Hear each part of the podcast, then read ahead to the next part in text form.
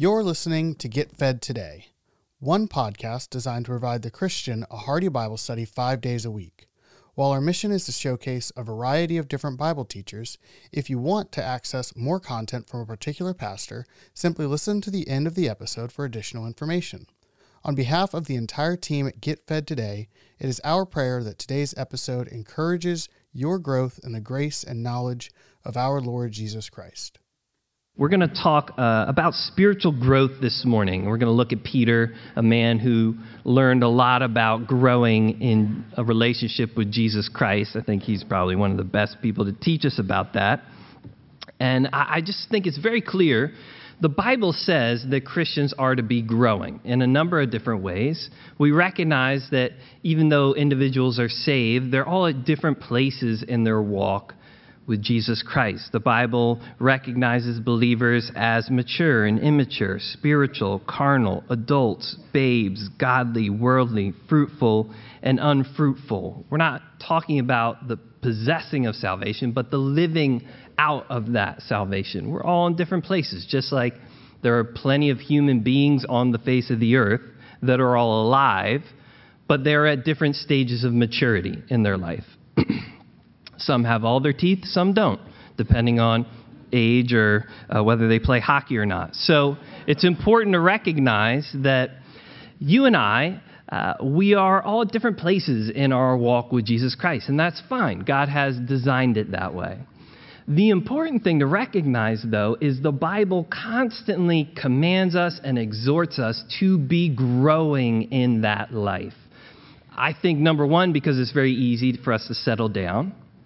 I think number two, because our spiritual growth, unlike our physical growth, is easily, easily ignored. And what I mean by that is, you can tell when somebody physically is not growing the way they should, whether it's a mental or physical handicap. We recognize at some point something is the matter here. But in a spiritual life, it's very easy to live an entire life and do that as a spiritual babe because it's not so easily seen and recognized that the growth isn't happening. It can be, but uh, it isn't as easily seen. So I think God is constantly commanding us and exhorting us to grow.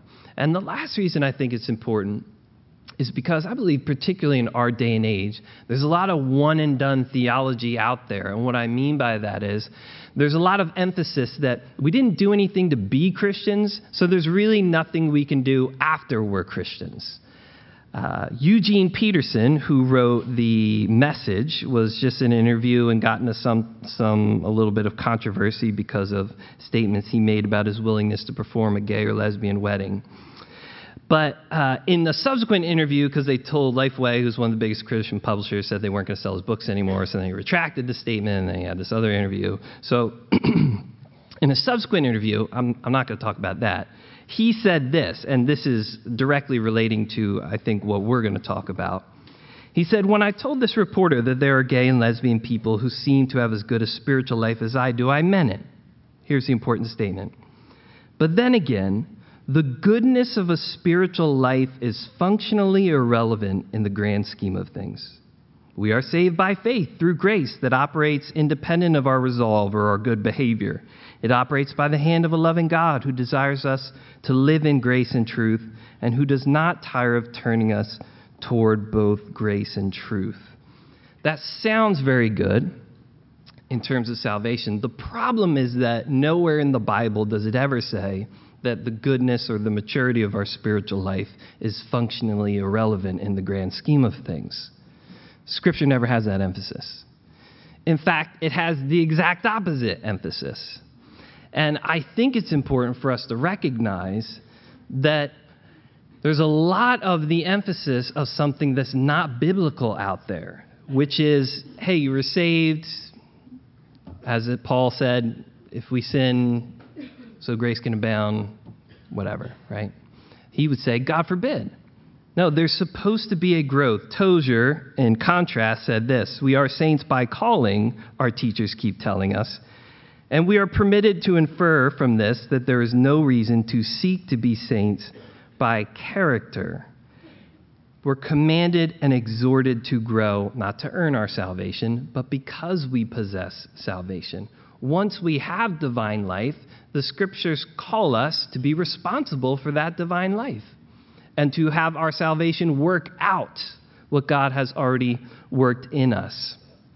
Spiritual growth is only relevant to Christians, to people who possess divine life, people who have been born again. We're the only people spiritual growth is relevant to.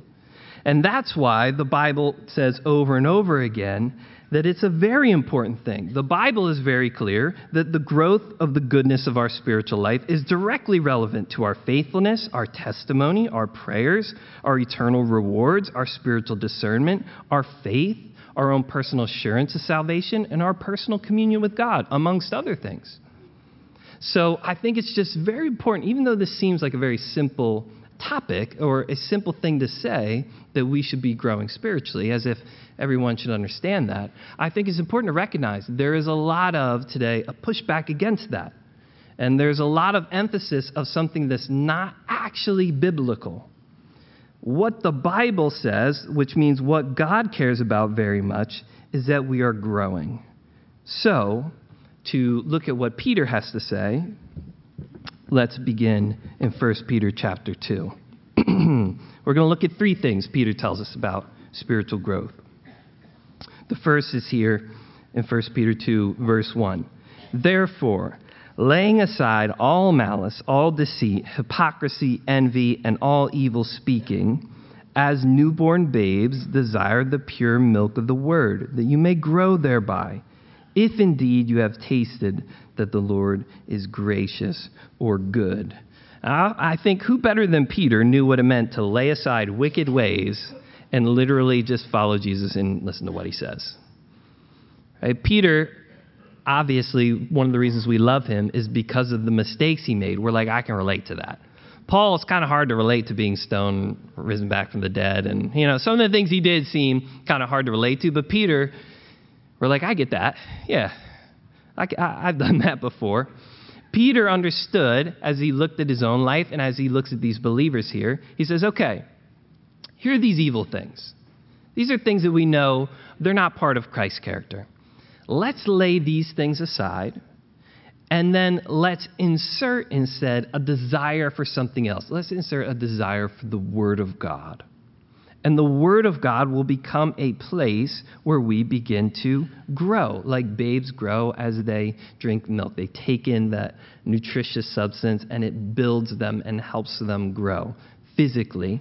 So the Word of God will help us to grow spiritually. Again, I think it's important. Peter does not see the Christian life as a one time experience here that's easily attained. Another author would say, Our Christian experience must not be an initial spasm followed by a chronic inertia.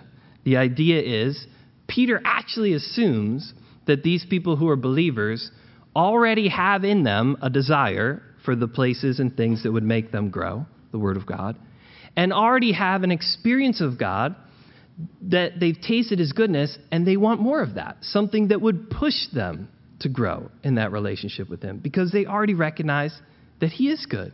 They've seen that in their lives, and they want more of God's goodness in a personal way. The how of growth here is linked to the Word of God, though. It is both the how and the where. The Word of God is the basis of our growth. There are other places where we grow, but they're all also structured by the Word of God. What I mean is, prayer is a place, worship is a place, the obvious church of God, the fellowship of believers. All those are places where the Bible says if we plug into those places, we will grow. The growth doesn't happen by us, it happens to us. Growth happens by an obedient submission to these things. If you allow me to give you an illustration of that. You get tan by submitting yourself to the sun. Well, some of us are naturally a little bit more tan already, but if you want to grow tanner, you submit yourself to the sun. You don't, you don't actually make that happen. It happens to you as you submit yourself to that force. Many of us try to defend ourselves from that force, particularly if you don't have a lot of hair on your head. It's important. Tozer would use the example of soap. If you wash your hands, it's not actually you washing your hands, it's the soap. You are submitting yourself to the cleansing agent, and the cleansing agent actually does the work. I love the picture D.L. Moody used when he stood, I believe it was in front of a college, where he had a cup that was full of dirt and a pitcher of clean water. He said, How do I clean this out? They said, Pour the water. And he poured the water in, and then it was just a cup of dirty water. He said, Here's how you clean it out. And he poured it in until it began to overflow, and slowly but surely all the dirt came out until he had a cup of clean water. He says, That's what the Word of God does in a person's life the Word of God, we submit ourselves to it. Oh, we can fight against it. We understand that there's people who, are, who will reject it. We can harden our hearts to it. We understand that.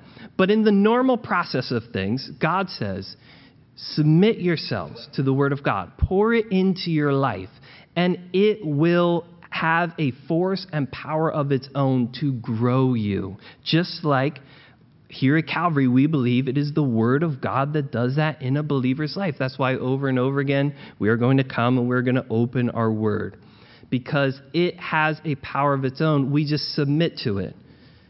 David said, How can I or he's hidden the word of God in his heart that he might not sin against God. How can a young man or woman cleanse their way? By taking heed according to your word.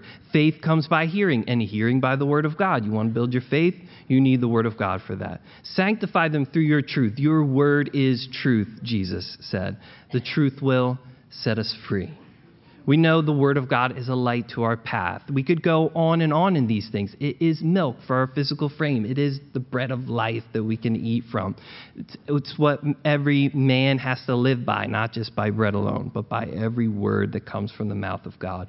The Word of God is a place where God says, if you submit yourself here, it will do the work in you. It's not, it's not us trying to work ourselves up. It is just us placing ourselves under that sun, and it does the work itself in our hearts and in our lives. Paul would say to Timothy, All scripture is given by inspiration of God. It is profitable for doctrine, for reproof, for correction, for instruction in righteousness, that the man of God or woman of God may be complete or mature, thoroughly equipped for every good work we have to go to the proper streams, eat the proper food, build on the proper foundation, walk on the proper path. Those are the pictures the Bible gives us. If we do that, we will grow. It's not that we can't do other things, it's just those other things don't aid our growth. I can watch the Eagles today, I'm looking forward to it, but they're way more likely to encourage me to malice and evil speaking than they are to spiritual growth. You understand what I'm saying? Maybe not this year. But in past years, that was very true. So it's, it's important to recognize these places are places God has designed where He says, if you want to grow, go there. Go to the Word of God, go to prayer. God has not, there's no shortcuts. For, for thousands of years, this is how believers have grown. They submit themselves to God's word. They submit themselves to prayer and to worship. They submit themselves to fellowship, the body of Christ. This is how he's going to call us. God hasn't he hasn't changed his mind. He hasn't bowed to our nervous anxiety or the frantic busyness of the day and age in which we live. The Holy Spirit's not afraid of iPhones. Ah, I can't read my Bible because my mind. God put us in this day and age. He's not shocked by that. He, he, for some reason, saw that you and I should live in the day and age of iPhones. He's, he's, but he hasn't changed his mind about these things. If we want to grow, here's what we do we place ourselves in those proper positions where the forces that God has designed will work on our hearts and our minds through Christ Jesus and through the power of his Spirit. Right here is where God is calling many of us to grow right now. We need more of the Word of God in our life. Whether you've been saved for a day or for 50 years, that could still be true. Where can the Word of God have a, be- a better place in my life? Where can prayer have a greater place in my life? Where can the fellowship of the body have a greater place in my life? Some of us, God is calling us to these places. And if we want to grow, we have to take that step to say, I'm going to put myself here. Because other places are not designed to have the influence of growth in our life. This place is. And the Word of God has to be the center of that for our lives. The path of the just should be as a shining light that shines more and more until the perfect day. Peter here calls believers to lay aside these evil things and to desire that pure milk of the word so that they can grow thereby. He understands it will happen. He experienced in his own personal life. The first place we can grow, submitting ourselves obediently to the word of God. And as I said, secondarily, some of those other places the word of God also tells us where we can go to grow in our walk with Jesus Christ. Secondly, if you go to 2 Peter chapter 1, Flip just to the right. He's going to talk about another type of growth in our lives.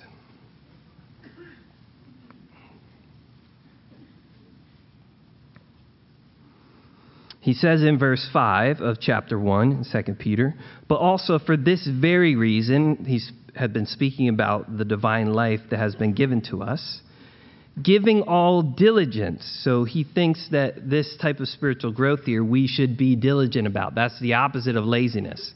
If spiritual growth isn't some type of magic that happens to us. It's something we should diligently pursue, just like we give diligence to pursue uh, a retirement or a vacation or, uh, you know, whatever, something else. We should give diligence to pursue this. Giving all diligence, notice, add to your faith virtue to virtue, knowledge, to knowledge, self control. Self control, perseverance, to perseverance, godliness, to godliness, brotherly kindness, to brotherly kindness, love. For if these things are yours and abound, you will be neither barren nor unfruitful in the knowledge of our Lord Jesus Christ. That's not just head knowledge, that's a personal, experiential knowledge of Jesus. Not just knowing about him, but knowing of him.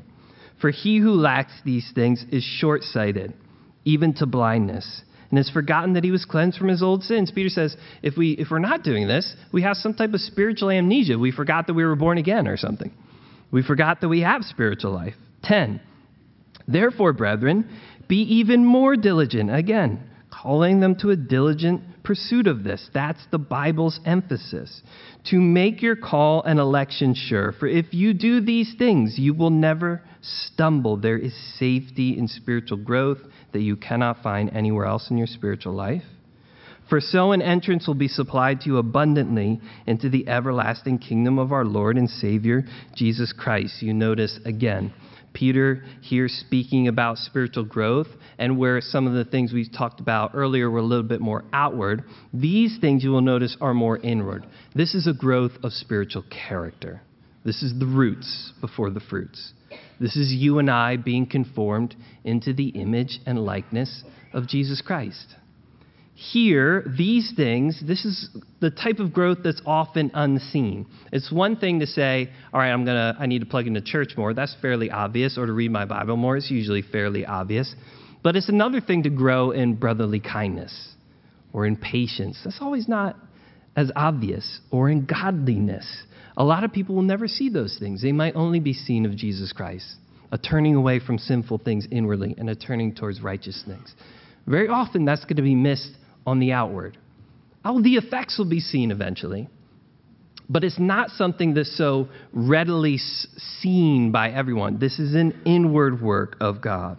As we submit ourselves to the Lord and to the Spirit's work that He's placed in us, we will grow in His likeness. 2 Corinthians 3:18 says, "But we all, with unveiled face, beholding as in a mirror the glory of the Lord, are being transformed into the same, excuse me, image from glory to glory, just as by the Spirit of the Lord." Romans 8:29 says for whom he foreknew he also predestined to be conformed into the image of his son that we might be the firstborn among many brethren. Jesus would talk about a man sowing a seed and that you don't really know how it grows but it still comes up. He'd talk in Ecclesiastes. God would talk about a baby being born in the womb, and that's how God's ways are. We don't quite see it all happening all the time. Jesus would talk about the lilies of the field. They don't toil to make their growth happen. The growth happens to us, but there's also an unseen part of it. And I think it's very important. God is working all of us to be made more into his image and likeness. It's your character that he is changing. And that's very important because there are a lot of people that uh, I think are still very happy being Christians, but do not have much of an aim to be Christ like. And there's a big difference there. God is working to have all Christians become more Christ like. That's what his word says very clearly. He is conforming every single one of us into his image and likeness. He is adding to our faith, adding to our virtue, adding to our patience. Not just the virtue itself, but Christ's version of those things, the divine life.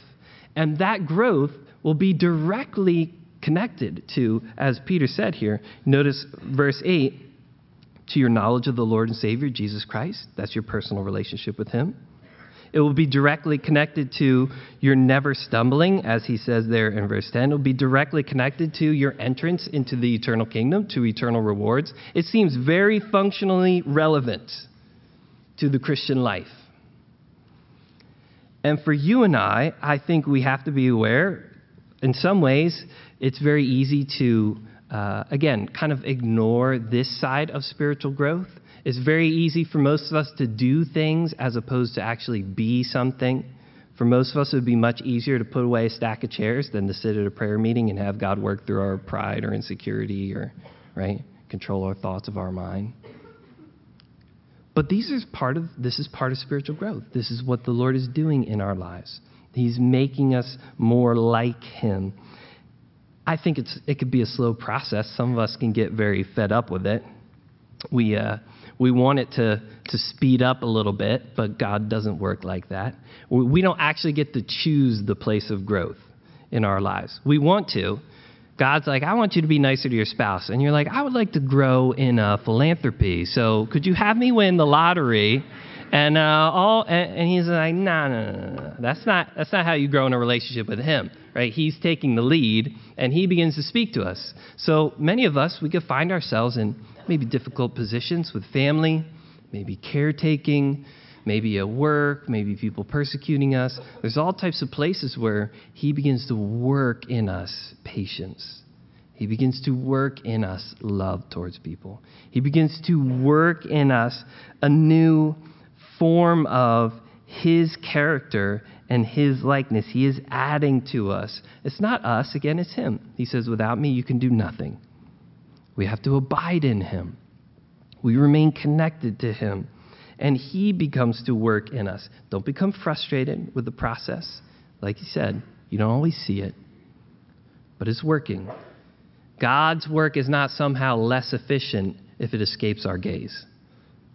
He isn't somehow not working as well if we don't notice it. And frankly, most of the time we don't notice it is because it's good for us. We'll notice it once we have the grace to notice it, which probably means that we'll have the humility to notice it. And also, we can't always be feeling it or we get big heads. You can't always read your Bible and be blown away, or sing a worship song and be moved to tears, or pray and just always be feeling it, because then you look at every other Christian like they got some issue, right? You're reading John, you're having a hard time reading your Bible. Well, I'm reading Leviticus and it's awesome. What's the matter with you? They must have some type of secret sin in their life. I don't know.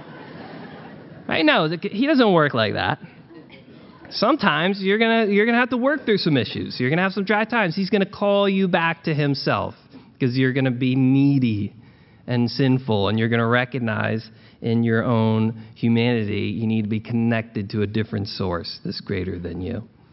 So, you need to give him patience. You need to not give up on the process when we don't see the type of work that he's doing, particularly that work that is in us. And the problem is, a lot of people can begin to lose heart there. We need to just add little by little. Somebody said if we added one virtue and plucked out one vice per year, we'd be godly men and women in no time. Let Him take the lead. If you plant a tree, it really doesn't look like much after two or three years. But growth has happened, the roots have gone down deeper, its health has grown. And what happens is, as it gets bigger, it begins to produce fruit. As it gets larger, it produces more fruit. That as that growth and the fruit, they, they're proportional. They have to go together.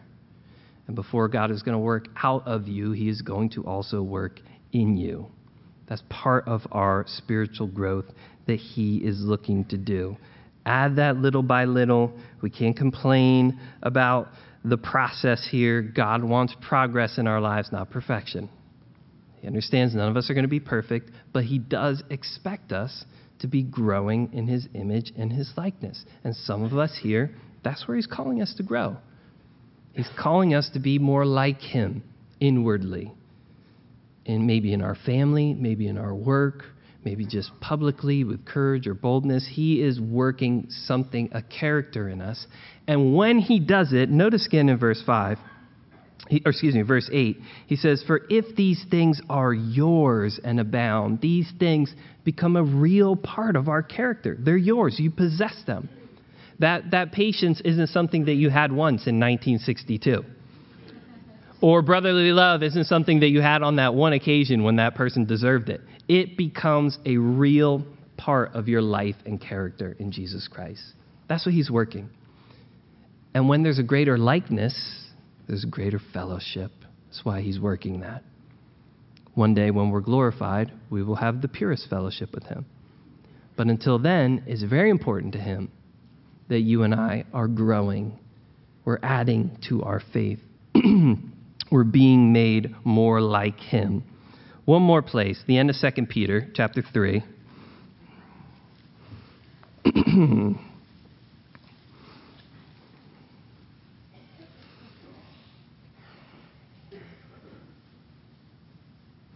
I'm stealing Brian's water. Hopefully he doesn't need it. Sorry, Brian. 2 Peter 3. We're going to begin verses 17 and 18, right at the end of the letter. Peter would tell us this You, therefore, beloved, since you know this beforehand, beware lest you fall from your own steadfastness being led away with the error of the wicked. But in contrast, again, growth is a safety in the Christian life, not physical, but spiritual. Grow in grace and in the knowledge of our Lord and Savior, Jesus Christ. Again, that's not just head knowledge there, that's an experiential knowledge of Him. To Him be glory both now and forever. Amen. Peter teaches us that our growth here has to be balanced. We need to grow in grace and in the knowledge of our Lord and Savior Jesus Christ. Peter understood this again very well. He could both look at Jesus and say, Depart from me, I'm a sinful man, but yet also follow Jesus when he called him. He could get out on the water and then start to sink in the water.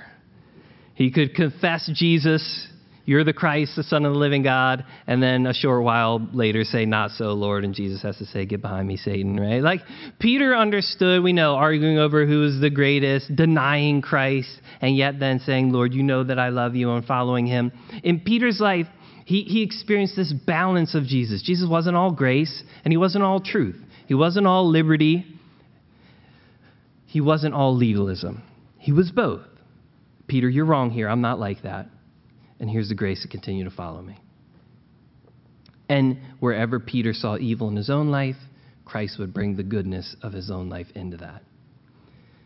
We have to, if we're going to grow, we have to have a balance in our growth. You are going to have to have grace with yourself. You're going to have to grow in grace. Because as you walk with Christ, you are going to see the more mature we are actually in our reality and walk with Christ, the more you're going to walk in the reality of who you are and who He is. The reality of your own sin, and your own wickedness, your own evil motives and selfishness, sins of omission, the things that you admit to do, things that a young believer might never see. You first get saved, and you know, before you're planning to murder somebody, now you're not. You're just punching them, and you think you're doing good or you were on heroin, now you're like, I know I shouldn't do that. Maybe marijuana's all right, though. You're trying to figure these things out. And God's fine with that. You're growing. We, we understand certain things. Our language starts to change.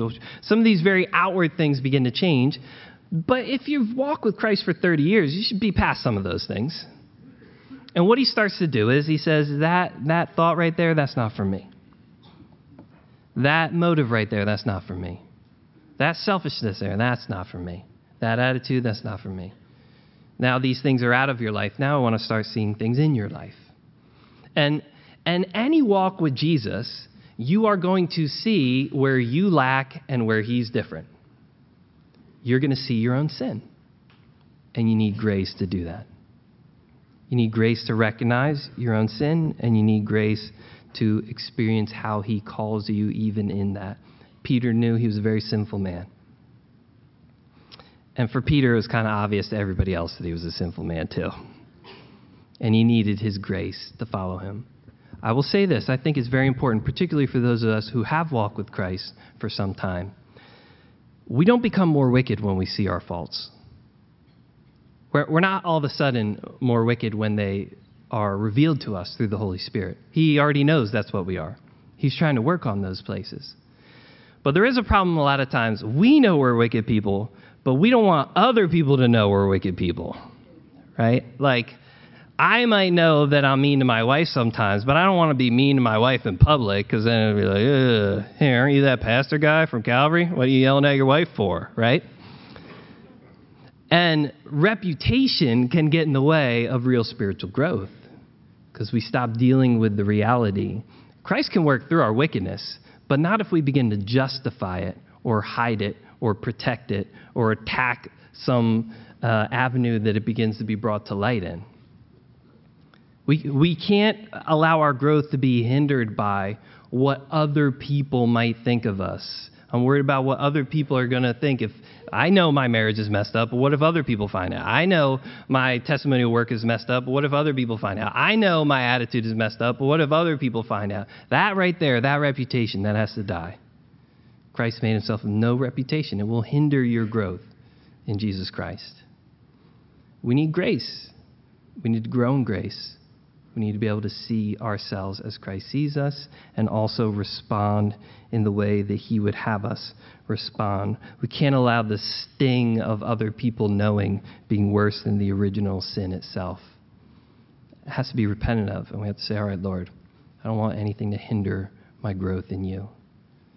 Sin doesn't have to hinder necessarily your growth in Him as long as His grace meets it and is brought into the light allow Him to do that work in you. Not only do we need grace with ourselves, but we're going to need grace with others. Because as you do this, you will begin to grow.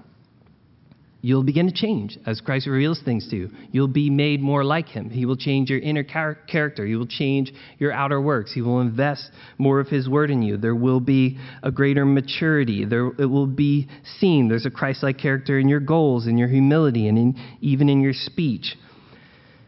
And you will see other people who are less mature in Jesus Christ. And that's perfectly fine because it's not somehow uh, prideful to recognize a maturity and a lack of maturity because a, a, real maturity in Christ will care for the more immature person.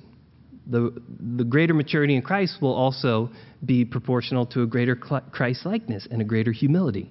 And the Bible says the strong will use their strength not to please themselves, but to help the weak and to encourage others. And you will have to have grace with other people, too. You'll have to have people, grace with people who aren't at your place. You can't, you can't force them to move at your speed. You're going to see somebody who's been, you know, born again for a month. You can't say, hey, you better get that predestination thing down right now, buddy. Or, or you know, expect them to uh, be exactly like the way we are when we've walked with Christ for 30 years and He spent a whole lot of time with us. That there, there has to be a certain amount of patience and grace extended towards others. And you'll also need that grace for others because the reality is a mature Christian view on just about anything in life is going to catch you some flack. People aren't going to like it. They're going to get annoyed. They're going to get bugged, both saved and unsaved people. Most of you know, just try to work like a real Christian at your job. People get annoyed. Come on, man, you're showing us up here. Well, you right? There, a, a mature Christ like attitude at work, people are going to get annoyed. A mature Christ like attitude in family, people can get annoyed at that. Friends, well, you used to do this with us. What do you mean you're not doing that anymore? You're just as wicked as us. No, that's the point. Oh, yeah, you're right, I am. No, you're not. You're growing. You shouldn't watch the same things or talk the same way or act the same way. There should be growth. And that part of your Christian growth is going to be pressing through some of what people get annoyed at as you grow. Most of the time, it's because they're convicted and they're like, oh, right now, this person's doing this. Now I'm convicted about it. They're annoyed. Some of those people are going to continue to be annoyed. Some of them are going to be happy that you grow. They're going to respond to it. They're going to want to grow with you. Some people will come back later and be like, you know, you were right. I'm sorry I gave you a hard time about this. So there's a process.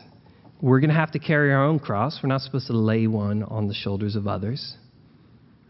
But that doesn't mean we're not still growing.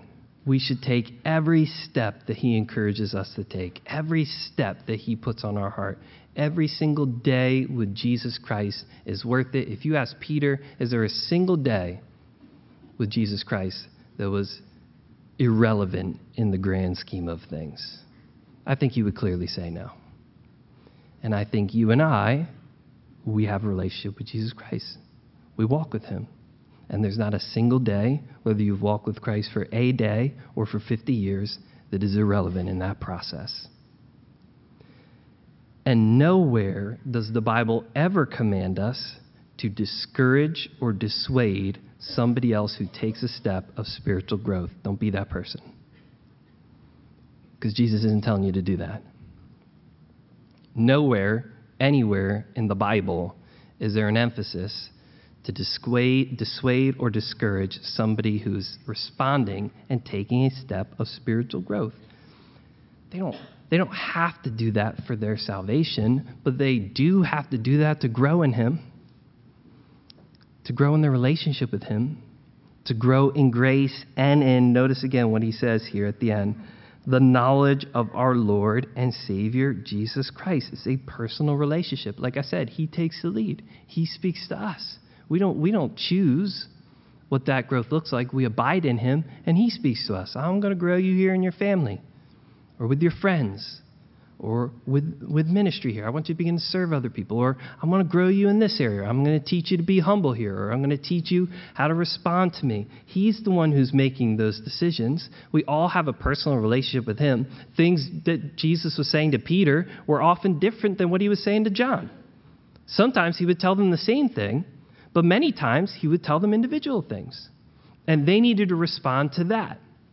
And you and I have to have a balance of grace to continue to follow him when he shows us our faults.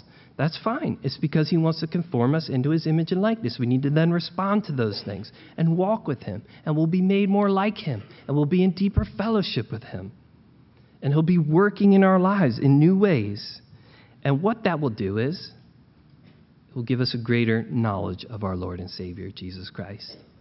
In the end, spiritual growth is relational growth. That's what it is. It's not head knowledge, it's relationship with Jesus Christ. The most spiritually mature people in the world are the people who have the maturest relationship with, the, with their Heavenly Father and with Jesus Christ.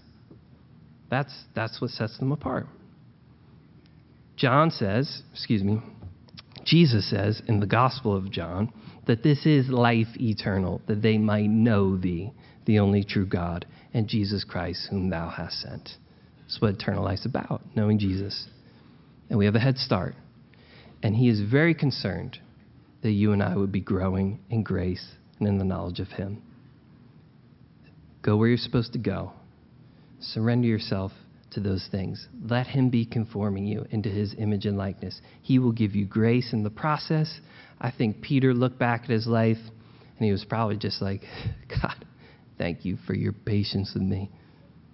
Thank you that you allowed me to keep following you. Thank you for your continually calling me and the grace that you extended. And as I said, I don't think he regrets a single day of giving himself to that process, nor should you and I. So let's stand, let's pray. Heavenly Father, you know um, the necessity of the things that we spoke about in our hearts and lives individually, Lord. Certainly, I don't know everyone here in this room on a personal level, but you do. And you love each and every one of us. And you're drawing us toward yourself. And I pray, Lord, that you would ruin any hindrance the enemy might bring up to our pursuit of you. That you would, Lord, allow us to push through any sin that would want to choke out the work that you're trying to produce in our hearts and in our lives. And we thank you for the grace that you've extended to us in the work of your Son, and that you are the one who calls, you're the one who starts this. You're the one who's constantly beckoning us. You stand at that door and knock, and we want to respond to you, Lord. We want to sit and have fellowship with you. So I pray for all my brothers and sisters here and myself, Lord, I pray that you would allow us to grow in grace and the knowledge of the Lord Jesus Christ. We pray these things in Jesus' name. Amen. Thank you for listening to Get Fed Today. Today's sermon comes from Pastor Mike Focht. If you enjoyed the message, you can access more of Pastor Mike's teaching ministry by visiting ccphilly.org.